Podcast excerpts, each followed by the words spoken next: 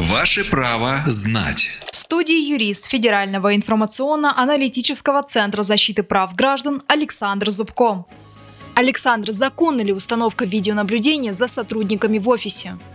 Установка систем видеонаблюдения за сотрудниками на рабочих местах и в производственных помещениях является правомерной, если работодателем соблюдены следующие условия. Первое. Видеонаблюдение осуществляется только для конкретных и правомерных целей, связанных с исполнением работником его трудовых обязанностей.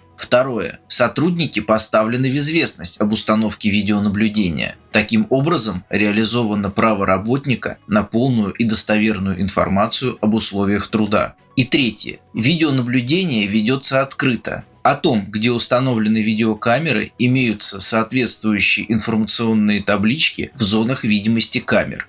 Добавлю, установка работодателем камер видеонаблюдения не нарушает право работников на личную жизнь и охрану персональных данных, поскольку съемка рабочего процесса не является раскрытием персональных данных. Также видеонаблюдение на рабочих местах не нарушает конституционные права работника на неприкосновенность частной жизни, так как осуществляется в целях, связанных непосредственно с трудовой деятельностью сотрудника, а не для того, чтобы установить обстоятельства его частной жизни. Фиксируя на камеру рабочий процесс, работодатель реализует предоставленное ему в рамках трудовых отношений право на контроль за исполнением работником своих трудовых обязанностей. А значит, в силу пункта 5 части 1 статьи 6 Закона о персональных данных, установка камер видеонаблюдения может осуществляться без согласия сотрудников.